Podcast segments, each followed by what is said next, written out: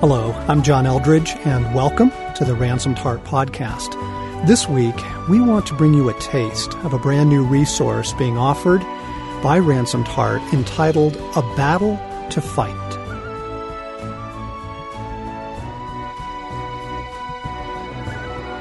One of the great frustrations that men in particular experience is the chasm between the life that we want and the life that seems to be promised to us in the scriptures, life abundant, and the life we have.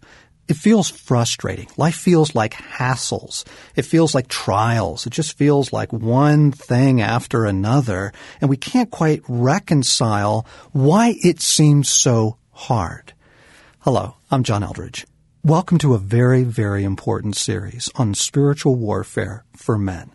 This is such a crucial key for men to both understand why life is the way it is, where the harassments and hassles and trials most often, frankly, are coming from, and more importantly, how to deal with them, how to actually get a lasting freedom and victory and breakthrough. I mean, if there is one thing that is utterly crippling to a man, it is feeling powerless. It's feeling impotent. It's feeling like I can't do anything about the battles that are overwhelming my life. And the good news is you can. You can. We are promised in scripture that if we learn how to resist our enemy, he will flee from us. James 4 7.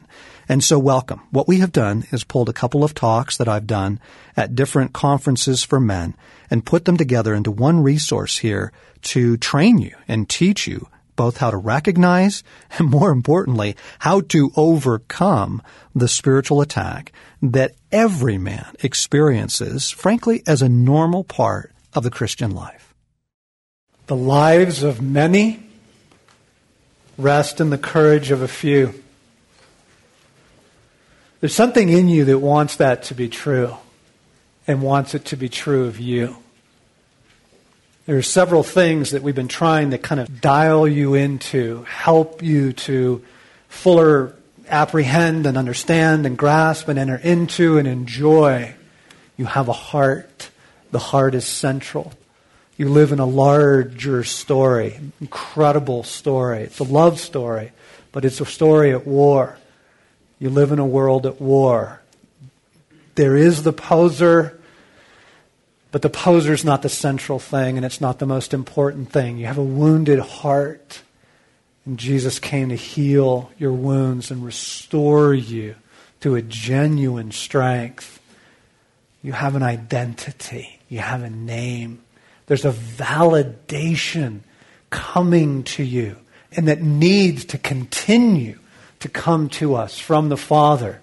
We need to hear what He thinks of us. We just need it to fight off all the lies and, and, and all of that. This morning, what we need to enter into is something that's going to be immensely helpful to you. That for um, tragic reasons, many, many men in the church don't understand. And that is, you have an enemy. There is an enemy. In fact, the story of your life is the story of the long and sustained assault against you by the one who knows who you could be and he fears you. He fears you becoming that and stepping into that. The lives of many depend on you rising up as a man, becoming who you were meant to be, who you really are, actually, walking with God in that and in your place in His story. But the first thing is we have got to deal with the enemy. You read 1 Peter chapter 5, verses 8 and 9. Peter is writing to Christians. And he says, Heads up, you guys. Heads up. Be sober. Be on the alert. Be on your guard. Your enemy, the devil, prowls around like a roaring lion looking for someone to devour. Resist him. Firm in the faith, knowing that your brothers around the world are undergoing the same sort of sufferings. Peter is assuming something about the normal Christian life, about your life, about any person's life. But in here, he's writing to the brothers. And he is assuming that you're under regular spiritual attack. It's just a given. It's not hocus pocus. It's not something kind of different or only for those, you know, missionaries in foreign countries. Peter said, oh no, this is, this is all around the world. And notice how he characterizes it devour, maul, thrash, destroy, harm deeply. He doesn't just say he's trying to tempt you, give you bad thoughts. He says, oh no, this is really ugly. This gets really brutal. Heads up. It's just part of the deal. Okay? All right? Resist it. Resist it. Do something about it. Don't just let it roll over you. Don't just take it. Okay? That's the posture of the scriptures, right? Given the larger story, given what happened in Act 2, given the fact that Satan is now in the earth with an army behind him looking to destroy. I mean, Jesus says there's a thief who comes to steal and kill and destroy. This is Jesus' teaching, right? So if Jesus says there's a thief that comes to steal, kill, and destroy, then there's a thief who comes to steal, kill, and destroy. There's something in us that just like, la, la, la, la, la, I don't want to hear it. Oh, do we have to deal with this? Oh, I don't know. I just, I don't think there's room in my theology for this. Well, like theology or not, it's in your life. It's happening to you. You might as well fight it. Remember Aragorn and Gandalf trying to urge King Theoden in the two towers, you must fight, right? And King Theoden says, I will not risk open war. That is the perfect picture of the church right now.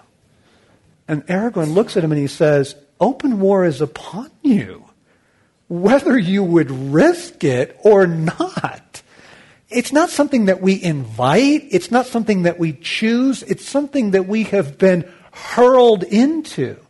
And that little boy is a warrior because he's going to need to be a warrior as a man. Standing between you and everything you want in this life the love, the validation, the healing, the freedom, the influence, right? Your dreams. Standing between you and all of that is an enemy that you have to come to terms with. You must fight. Resist him. We're commanded to resist. In Revelation chapter 12, it actually is a great view of Christmas. Revelation 12. You want to see what really happened to Christmas? It wasn't away in a manger.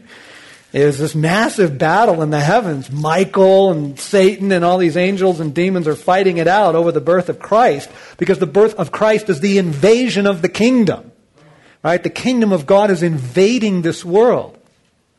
But then here's what it says. After it describes that battle in Revelation 12, there was war in heaven. Then it says, Then I heard a loud voice. Now have come the salvation and the power and the kingdom of God and the authority of Jesus Christ. For the accuser of the brothers, the accuser of our brothers, who accuses them day and night, has been hurled down. They overcame him, talking about the saints, overcame him by the blood of Christ, by the blood of the Lamb, by the word of their testimony, and they did not love their lives so much so as to shrink from death. No fear, no fear, no freaking out by the blood of Christ, but he's called the accuser. The first level of this assault comes into us in the form of his spin on your life, his interpretation of events, the way he tries to distort things at the level of accusation, bottom line. Those sneering thoughts that are so familiar to you that you think they're coming from your own thoughts, your own head, right? You, that sneer, this isn't for you. It is too late, right? That lie that says, you are disqualified. That voice that says, I know, I know your story. If these guys knew, right? All of that. All of that is coming from the enemy. Don't trust anyone, right? That's from the enemy. God's not coming for you. He's not coming, right? You will never be a man. Right? You'll never get free of this stuff. Or just that, just that more sort of religious voice that says, whoa, Tiger, this is a little out there you know, enjoy this, but kind of moderate it a little. Actually, I am moderated. I'm way toned down. I'm trying not to come on too strong, okay? this is 101, all right? But just that sneering voice that just talks about be comfortable. You're fine. You're fine. You, you don't want to get into this, you know? All of it. The accuser of the brethren, right? You missed your opportunity. That was past. I mean, so many ways this comes into us. You married the wrong person. Right? These lies that come in, and now here's what's so diabolical about it, is the enemy knows your story. Right? And he knows your wounds. He was present for all of them. He caused most of them right? But he's there with the message of your wounds. He knows your story, so he knows what works with you. That really sucked. You suck at this. Whatever that is, that meeting at church, that business presentation you did, the attempt to get the graduate degree, whatever it is, you got the beauty, you didn't get the, he knows your story. He knows your father wounds, right? He knows the messages that work with you. And until you deal with this, you just get creamed. You just get hammered by it. We hope you have enjoyed this taste of our teaching on spiritual warfare for men. You can find out more about this new resource, A Battle to Fight, and several new resources that we are offering by visiting our store at www.ransomedheart.com.